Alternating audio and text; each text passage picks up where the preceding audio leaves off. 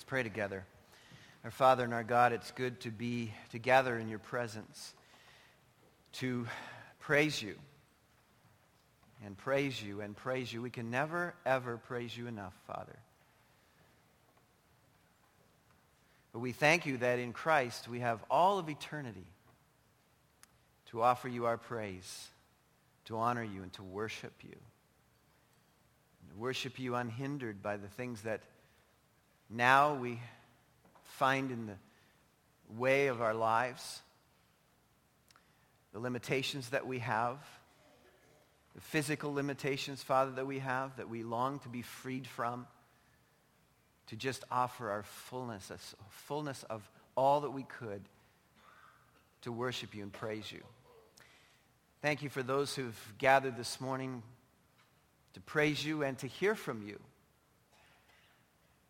to call out to you in song and in prayer, and to hear from your word.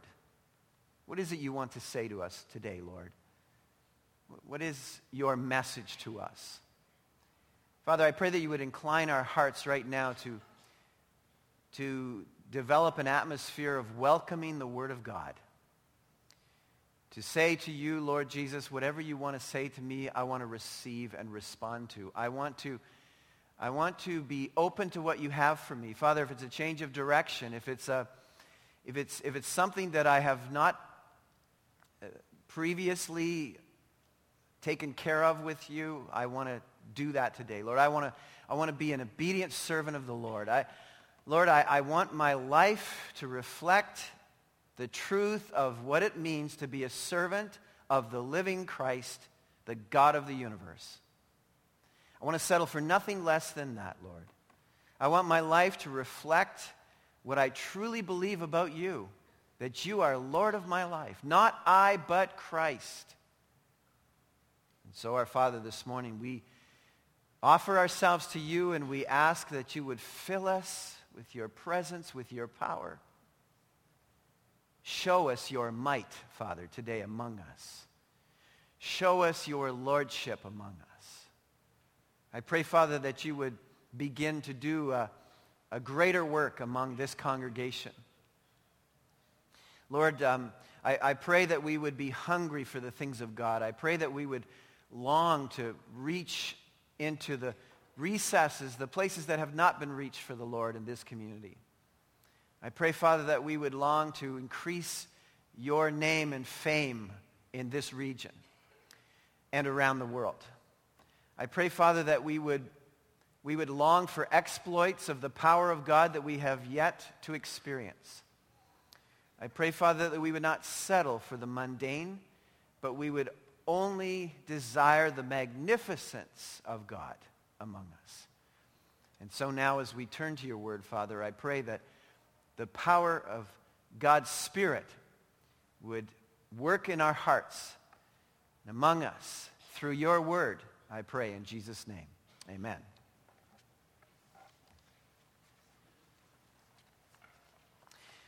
I always have to adjust to this first Sunday of gathering together because I get used to Sunday by Sunday looking out at a very familiar picture of where everybody is. And that helps me with my attendance keeping. And I'm looking around and like muscle is over there. It's like I, I, am discombobulated. So for a few moments, I got I to scan the horizon here and, and just get this new picture in mind of where you are. Hey, what's with the Facebook thing? How many of you are engaged in Facebook or MySpace or something like that? Lots of you, hey, don't be ashamed of it, all right? I'm not going to take a shot at this thing. What, what's with the Facebook phenomenon, the, the MySpace phenomenon, the reality show phenomenon? I put those all together because in so many ways they're very similar, don't you think? It seems to me that you're, um, there was a pretty big uh, contingent here who are engaged in this thing, and uh, you, you seem to be a, among the, the major populace of the world because I think, I, the last I heard, there's like 800 million people on Facebook. And uh, that puts a, that's a pretty significant, uh, pretty, pretty significant uh, amount of the uh, world's population. In fact, some of the interesting facts about Facebook, it, it has is the number one ranked website in the U.S. since March the 9th, 2010. It is also the top social networking site in, in the UK, Canada, Brazil, France, Australia, New Zealand, Hong Kong, and Singapore. The word Facebook, by the way, is the most searched term in the U.S. since July 2009. 400 billion page views in the U.S. so far this year, which means 1.6 billion visits a week, or 229 million U.S. visits a day. Is anybody doing anything else but hanging out at Facebook? Between 2005 and 2009, Facebook doubled its traffic every year. Well, I, I think that um, as you think about this phenomenon of, of MySpace, Facebook, reality shows, and what it says about people beyond our, our nosy voyeurism, I suppose, is that everyone wants to belong, right? I mean, I think that's the message that is, is really loud and clear being sent by this. Everyone wants to belong somewhere to someone. No one wants to feel like they're left out or, or not wanted or not part of something that's someone that's wanted. I, I mean, your whole day can be ruined when you're dropped by a Facebook friend, can it? I mean, honestly. And, and, and what about when you're culled from a friend's list? You realize that now I'm not part of the top 5,000 people in their, in their life. It kind of hurts that you are now rejected. You're, you're cast out. And so everyone wants to belong. And sometimes, of course, it's who you belong to that really matters. Uh, do you remember that old um, American Express advertisement that uh, uh, membership has its privileges? Do you remember when a gold card really meant something? You remember if you could get your hands on a gold card and you could slap that baby on the counter, the people would look at you and ooh and ah because that person must have a significant income. Now, uh, now you can be virtually bankrupt and have a, have a gold card or a platinum card or anything like that. You can't judge anything by what color a card you have. But it used to be that, you know, it was who you belonged to. And then the access that you would gain uh, could be yours because of them. I want you to turn your Bibles this morning because I want to talk to you this morning about belonging, and in particular to belonging to Christ. In fact, um, as we've been working our way through Galatians, in Galatians chapter 3, verse 23, it states there, before this faith came, we were held prisoners by the law, locked up until faith should be revealed. So the law was put in charge to lead us to Christ, that we might be justified by faith. And then he says this, now that faith has come, now that faith has come, what you were trying to get by rules and, and, and self-discipline and good behavior and charity and, and religion, but we're unable to attain, what was, was unavailable to a sinner like you through those kinds of things, now has come to you through faith in Jesus Christ. What, what uh, as, as, the message, as, as the message translation says, now you have finally arrived at your destiny, at your destination, to be found by faith in Christ. There is no greater belonging than that. There is no greater someone to belong to than Christ. Uh, Paul gets extremely excited as he moves through his letter here and says, Now by faith you have finally reached your destination, what you had always longed for, that you had tried so hard to get by charity or by rituals or by rules or by self-discipline or by religion. Now you've found it. You belong to Jesus Christ. Well, this morning, I want to just talk to you about four really big deals about what it means to belong to Christ. In verse 29 of, of that chapter, chapter 3, it, it, talks about if you belong to Christ. And, and that's where I want to go this morning. I want to, I talk about four big deal things if you belong to Christ and what they are. And, and they, they're found in verses 26 to 29. He says, uh, now that faith has come, in verse 25, we're no longer under the supervision of the law. But here's what we have now. You are all sons of God through faith in Jesus Christ. For all of you who were baptized into Christ, or all of you who were baptized into Christ, have clothed yourselves with Christ. There is neither Jew nor Greek, slave nor free, male and female, for you are all one in Christ Jesus. If you belong to Christ, then you are Abraham's seed and heirs according to the promise. You see the four of them there? They're just staring at us. They're jumping out of the text. They're saying, look at us, read us, uh, get excited about us. In fact, as you're working your way through the letter of Galatians, uh, I, I, always write in my Bible, there's always a place, usually in these letters, where there's a, a, a climactic point. And I put like a sort of a, a, little mountain on the side, you know, and put an asterisk.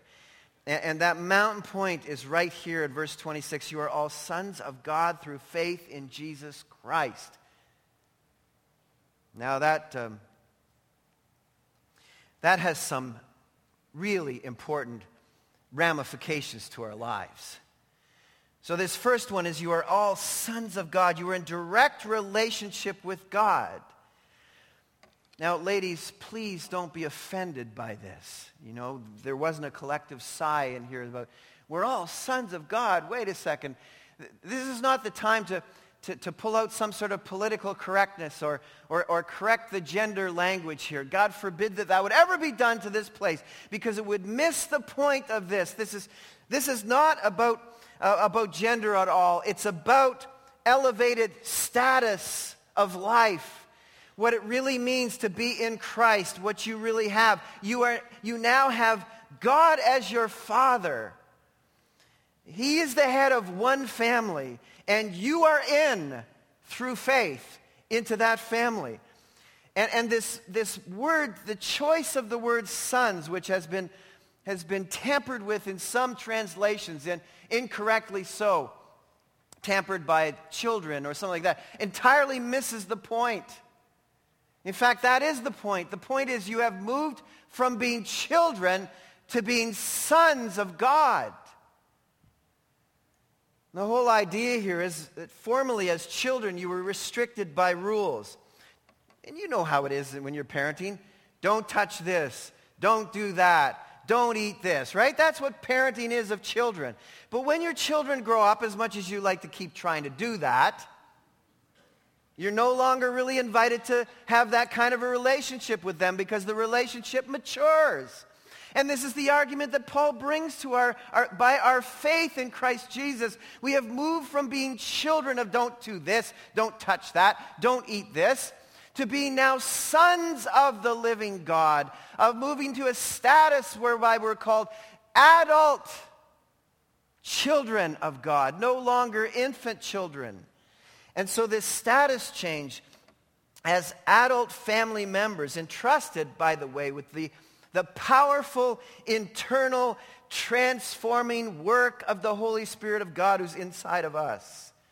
And therefore, because of that, he has now placed his powerful appetites internally in us. So that, he's, so that we're no longer attempting to be mastered from the outside. Don't do this, don't touch this, don't eat this. But now we have been given by the indwelling of the Spirit of God, if we have faith in Jesus Christ, the, the, the appetites of the living God dwell in us. So we are being transformed by Christ's appetites. At least we should be. We should be able to say no to our childish appetites of sin and say yes to divine appetites that honor and please and glorify the living Christ. That's the amazing thing of this status change of being called sons of God by faith in Jesus Christ. Not only that, not only is he renovating us with this new divine appetite that we have within inside of us, but notice throughout these powerful four verses, the word all shows up. It's emphasized, all. If you remember the context of what we're talking about here, the, the Judaizers, the Jews who were, convert, were being converted to Christianity, were looking at Gentiles and basically seeing them as half converts. They were seeing these half-convert, uncircumcised Gentiles who eat ham sandwiches as not really eligible to be in the family of God. And Paul says, no. All, by virtue of faith in Jesus Christ, have now been granted the status as sons of God. And, and so, in effect, Paul is saying to the people here at the next love feast, we're going to have bacon and eggs, shrimp cocktail, we're going to have dirty hands and a glass of milk. We're going to set up on the Sabbath and we're going to worship together on Sunday. And the Hebrew boys are going to have the curls on the side of their head cut off. And God is going to be incredibly excited about it. That's what he's basically saying here. They're all added by faith in Jesus Christ. So what does that mean applicationally for us? It's time for all of us to act like sons of God and stop acting like children. And what's the distinguishing marks? Children are led by the law and led by their likes. Adults are led by the Holy Spirit. That's the difference. That's the defining mark.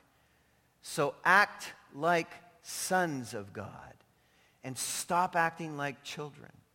That's the application for our lives here in this first big deal about if you are belonging to Christ. The second is this. Not only is there a new status, but there's a new spiritual wardrobe. New clothing. Look at verse 27. For all of you who were baptized into Christ have clothed yourselves with Christ. Perhaps you weren't aware of what happened to you dynamically and spiritually when you confessed your faith in Jesus Christ at your baptism. Perhaps you didn't recognize what, what happened to you, what really transpired at that time. In fact, again in, from the message, it was not just washing you up for a fresh start, but also involving you in dressing you in adult faith wardrobe. Communion and baptism, those ceremonies that have been given to us as commands of Christ, there are spiritual transactions that take place and are only available through those ceremonies. You, you don't acquire the spiritual transactions that take place unless you obey and willingly engage and embrace those ceremonies that have been given to us by Christ, communion and baptism. And I want you to hear me carefully this morning. The writers of the New Testament would be shocked fundamentally that, that I would probably need to encourage a congregation of people who claim to be believers in Christ to be baptized. The New Testament writers would be shocked that we would even spend any time at that at all. Because it was simply a reality that if you were by faith in Christ Jesus, a believer and follower of Christ, you were baptized. That you followed that commandment of the Lord. You obeyed him. There is no New Testament example of an unbaptized believer save one, the thief on the cross, who came to know Christ, was nailed on a cross, and couldn't be baptized.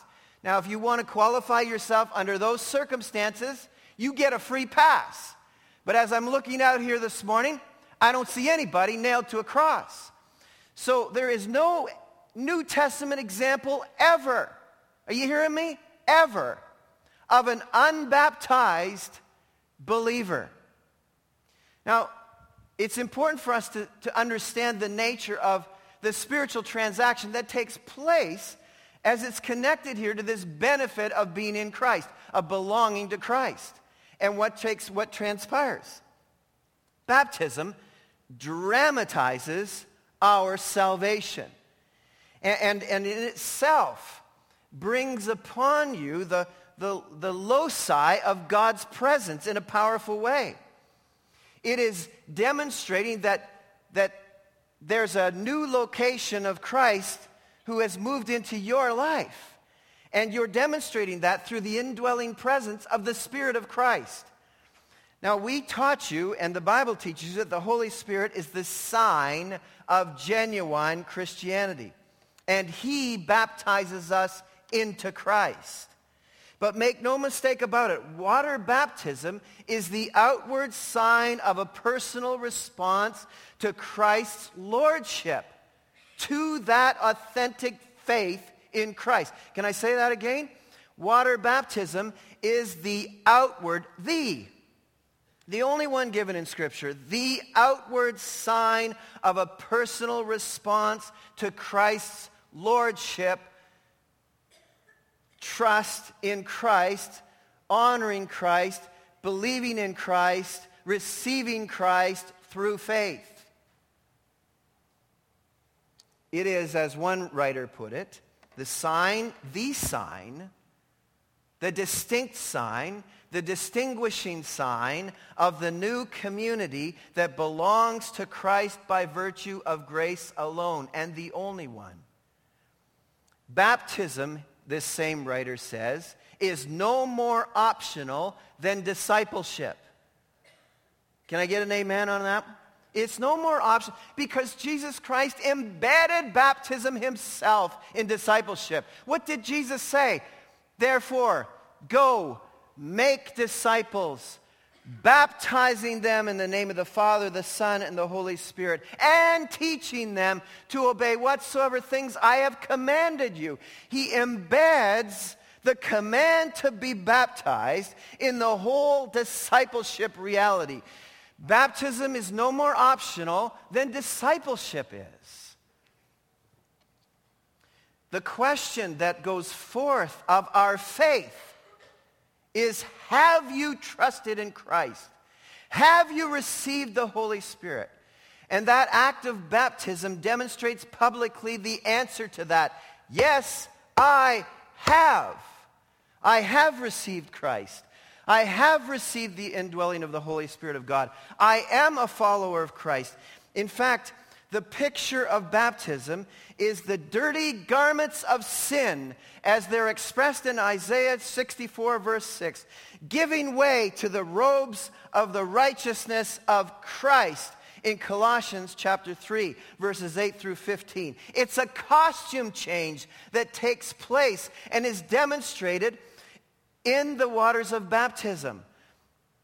In fact, you have been dyed with the new colors, the true color of Christ.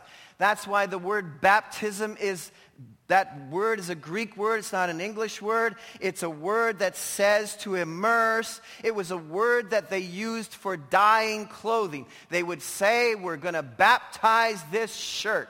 And that's exactly what they did. And they changed the color of it. They put it in the dye. And when you are baptized, you are demonstrating that the colors of your life have been changed from blackness of sin to the true colors of Christ in allegiance to him. And so I submit to you that it is a command of Christ. If you are a believer in here today, you need to be baptized and put on the true colors of Christ. I would submit to you that there's no reason to anticipate that you get the adult wardrobe of your faith unless you actually go through the waters of baptism by way of obedience to a command of Jesus Christ. Baptism doesn't save you, but I can assure you that rejecting baptism will stunt your spiritual growth. I can assure you of that. If you're not all in, if you're hesitant to model your new wardrobe, why should you think you're going to get the promise of Christ's clothing? And so I would submit to you this morning that if you are a believer in the Lord Jesus Christ, let the redeemed say so and proclaim it. Declare it publicly who you are. We're commanded as leaders of a New Testament church to baptize believers. And that's exactly what we're going to do after this service. And I'm putting out a challenge to you this morning. If you are in here this morning and you are a, and you are a believer in the Lord Jesus Christ, you belong to Christ by faith, and you have never publicly demonstrated that faith in Christ by baptism, This morning, at the end of the service, I'm going to offer an invitation for you to come forward and be baptized this morning, right on the spot, right today. Declare your allegiance for Jesus Christ. Belong to him. Be baptized.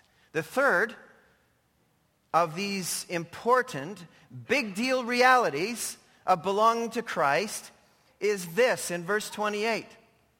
There's neither Jew nor Greek, slave nor free, uh, slave nor free, male and female, for you are all one in Christ Jesus.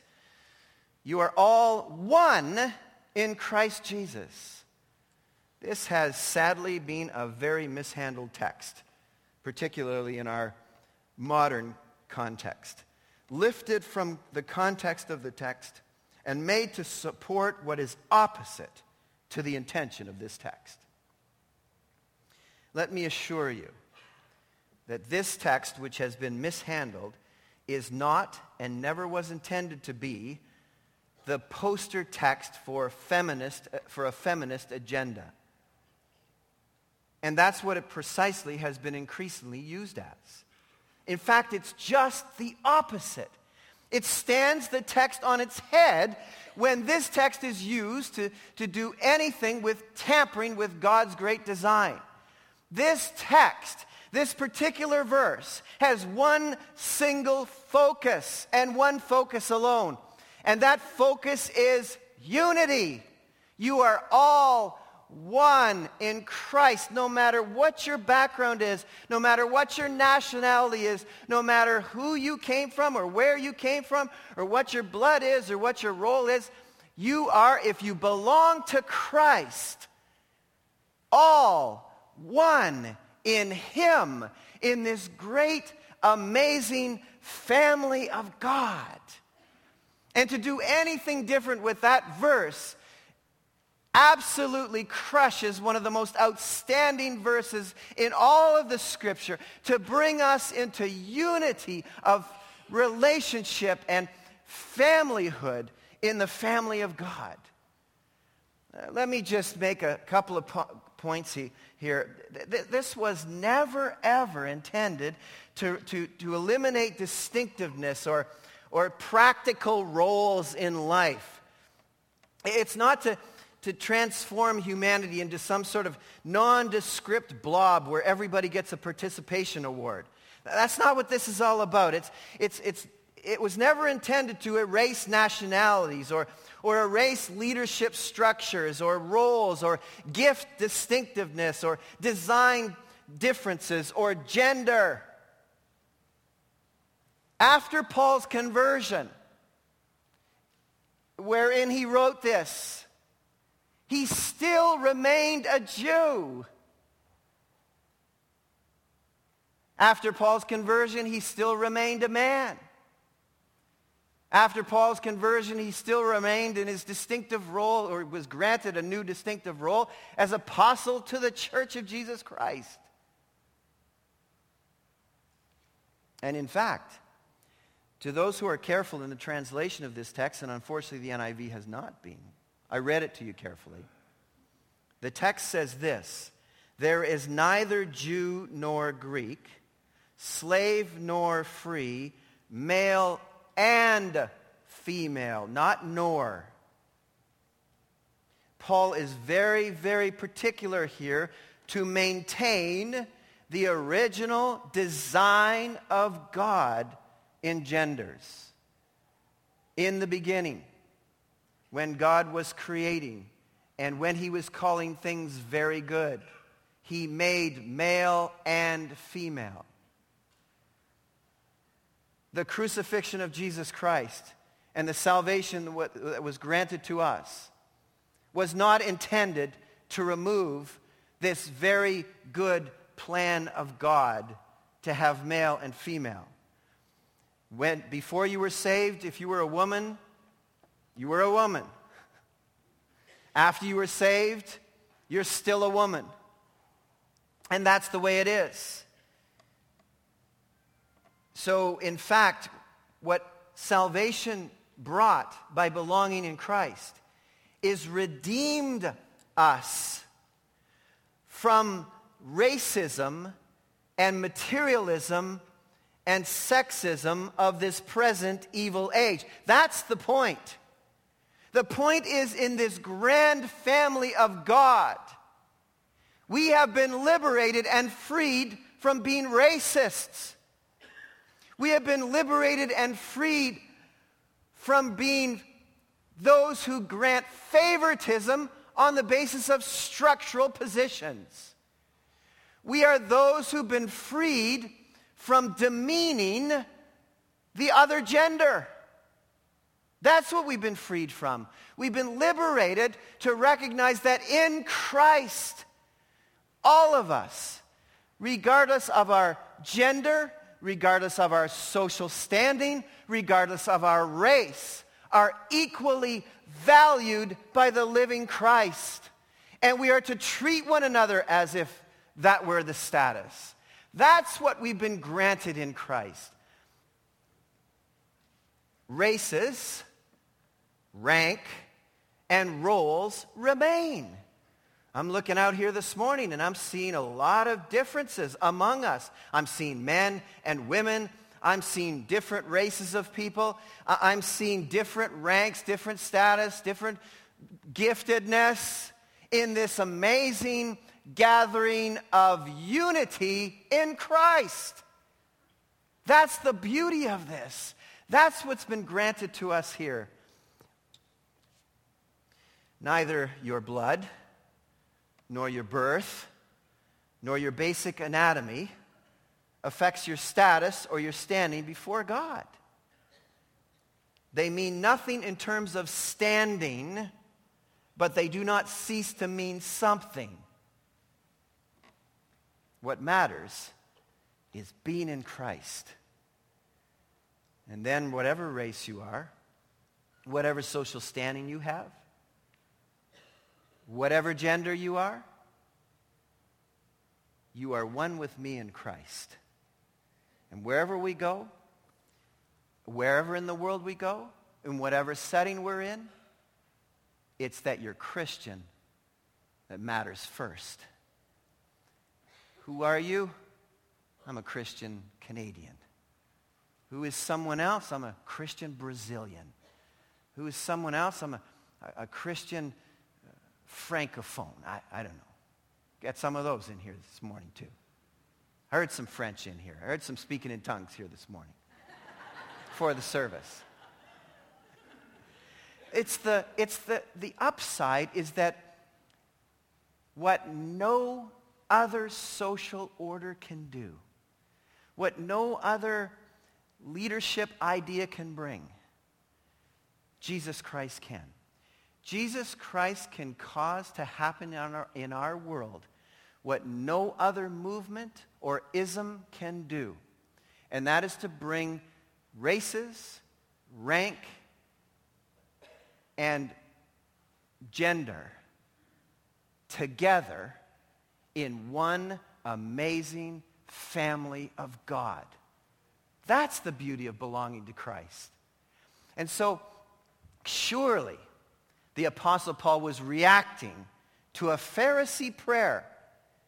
And the Pharisee prayer went this way I thank thee, God, that I am a Jew and not a Gentile, that I am a man and not a woman that I am a free man and not a slave. Surely, that's precisely what the Apostle Paul was attacking. There will be none of that in Christianity. None of that in Christianity. We will sit down and we will eat together. We will serve the Lord together. We will love one another in ways the world can't even imagine. That's what belonging to Christ is all about. And there's a fourth here. And with this, we'll wrap it up. Finally, there are moments when I wonder what it, be, what, what it would be like to know somebody who has a massive amount of money. Ever wondered about that? What it would be like to, to be like really buddies with, um, with um, I don't know, Warren Buffett and his $49 billion, or um, Bill Gates and his $61 billion. You ever, you ever thought about what it might be like just to be like a cousin or something? And, and like a favorite cousin? Uh, sometimes I think about things like that. And I just wonder, is there somewhere in our family line, is there some connection somewhere? You know, we're all supposed to be only seven degrees disconnected from anybody. So surely somehow we're connected to Bill Gates. But, but I've often wondered about that. But think about this. What would it be like to be related to the one who actually owns all that they own? Because that's who you are, you know. If you belong to Christ, what's it say in this verse? If you belong to Christ, then you are Abraham's seed and heirs according to the promise. You have now inherited the ultimate prize status, heirs of the living God's bequest. God the Father leaves all that he has to you. You are heirs. Now, it was always, the prize status was always to be the seed of Abraham. Why? because the seed of Abraham, it was the promise was that, that through Abraham's seed, singular, through Abraham's seed in Genesis chapter 12, all the world would be blessed. And so the great promise that we're talking about here, according to the promise of being an heir, is this, that if you are family, if you are kin to that seed, through which all the world will be blessed, and that seed being Jesus Christ, if you are kin to him, then you are, according to the promise, granted the status of heir, inheritor of all that God possesses. Can you believe it? You, you, you understand the nature? Can you comprehend? I mean, when you, you think about, oh, wouldn't it be cool to be Bill Gates heir? Wouldn't it be cool to be Warren Buffett's heir. Listen, the coolest thing to be in all of the world is to be heir of the living God through Jesus Christ. If you belong to him, the one who owns all the cattle on a thousand hills, then you are heir right now, this morning, to every blessing of God. You are heir to all of the goodness of God. What does that mean to us? It means that every moment of our lives, in distinction to those who do not belong to God, who are under the curse of God, we are lavished every moment of our lives with the full goodness and full blessing of the God who owns everything in the universe. And we are therefore freed by this inheritance because I've always thought, wouldn't it be so cool? Just pile the money on, Lord. And I'd love to give it all away. I'd love to be giving people stuff and all that. Well, that's exactly who we are. We have been loaded and lavished with all the blessings and goodness of God. And in turn, we are invited to lavish people with the goodness and blessings of God every day of our lives. That's our status. I, I know, like, it's, it's almost too hard to comprehend. The four big deals this morning are just so much. That's just a little tiny bit of the scripture of what we have belonging to Christ. Musicians, join me here this morning as we close. What every one should want is a relationship with God whereby he lavishes on you his blessing. And at issue is how do you acquire that? By belonging to Jesus Christ by faith alone. That's it. And then you have it all. So if you have all that God has, we need to stop our foolish human strivings and our jealousies and our, our quests and our fights for power, who has it and who doesn't have it. If you belong to Christ, you have resident in you all the power of the universe. If you have the living God resident in you, you have all that you could ever want or need. So stop being like children and settling for foolish human strivings and longings and things. And aim for what you have. The greatness of the Lord Jesus Christ. In a moment, I'm going to pray. And I'm going to just open up a broad call to the church, to the group who are here this morning, to the gathering of people here who are here this morning. The invitation this morning that is open is, is broad in the sense that it's all about belonging to Christ. If you belong to Christ, I'm inviting you to embrace all that you should have in him. Now, first of all, there might be some people here this morning who don't belong to Christ. You've never, by faith, turned your life over to Jesus Christ. You've never recognized that he died on the cross for your sins, that you could have your sins forgiven, and that you could come to him and receive forgiveness and have a relationship with Christ. You've never done that. You could do that this morning. Today, you could leave here belonging to Christ, and all of that could be yours.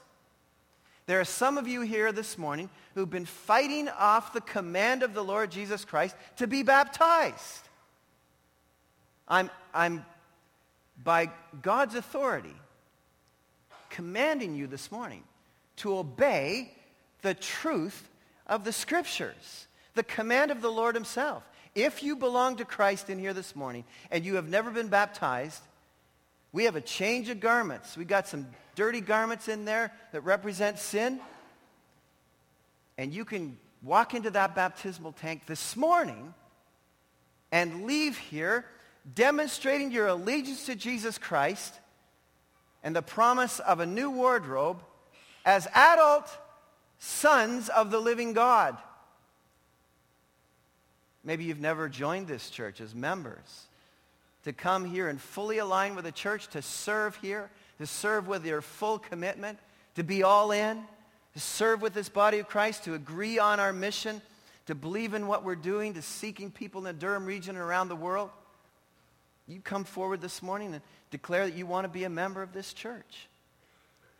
I'm just saying this morning is a, is a big invitation to a big God belonging to Christ. I'm going to meet you here at the front. You can tell me why you came forward.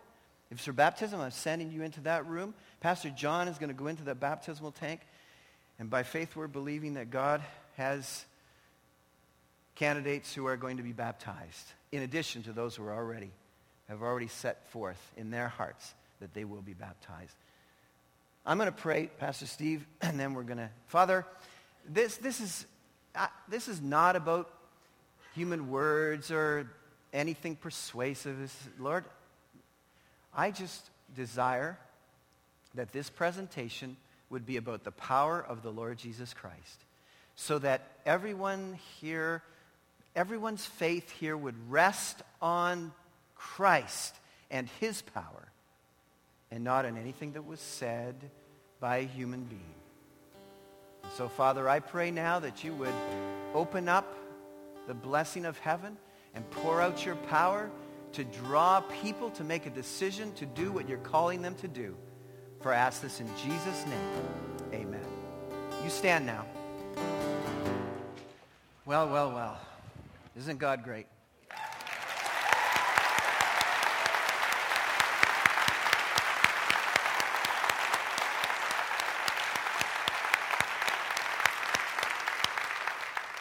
Church, this is what happens when we pray for God to pour out his blessing, and he has poured out his blessing on us.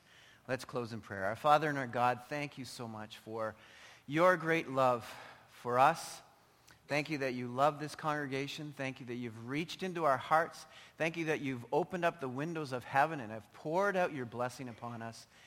Lord, most importantly, thank you for the Son, the Lord Jesus Christ, who died for us, gave his life for us, that we might have life forever life in Christ.